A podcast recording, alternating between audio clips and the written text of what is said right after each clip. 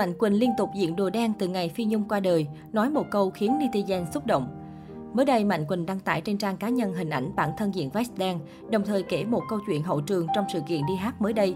Theo đó, Mạnh Quỳnh cho biết như thường lệ, ngoài việc hát trên sân khấu, khán giả vì yêu mến nên sau đó cũng chụp hình lưu niệm, giao lưu ngắn với Mạnh Quỳnh. Trong đó, một bác gái cỡ tuổi mẹ anh đã đến và hỏi Mạnh Quỳnh mặc vest size mấy.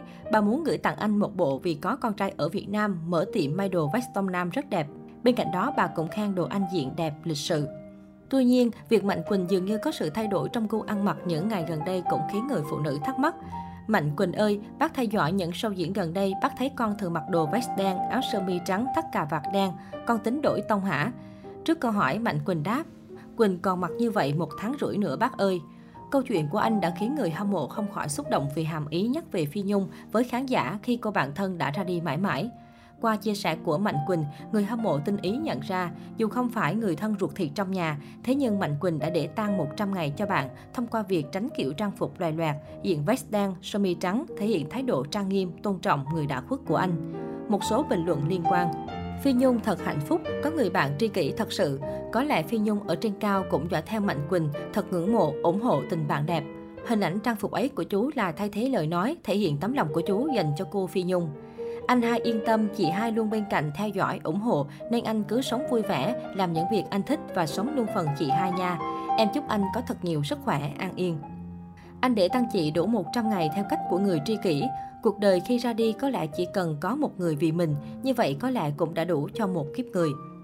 Vốn là người tình sân khấu, cũng là bạn tâm giao ngoài đời với Phi Nhung. Sự ra đi của cô là nỗi mất mát lớn với Mạnh Quỳnh.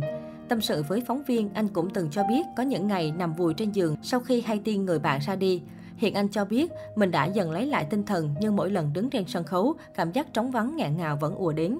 Ngày trước khi lên sân khấu tôi thường khấn tổ ông bà phù hộ để tôi biểu diễn tốt.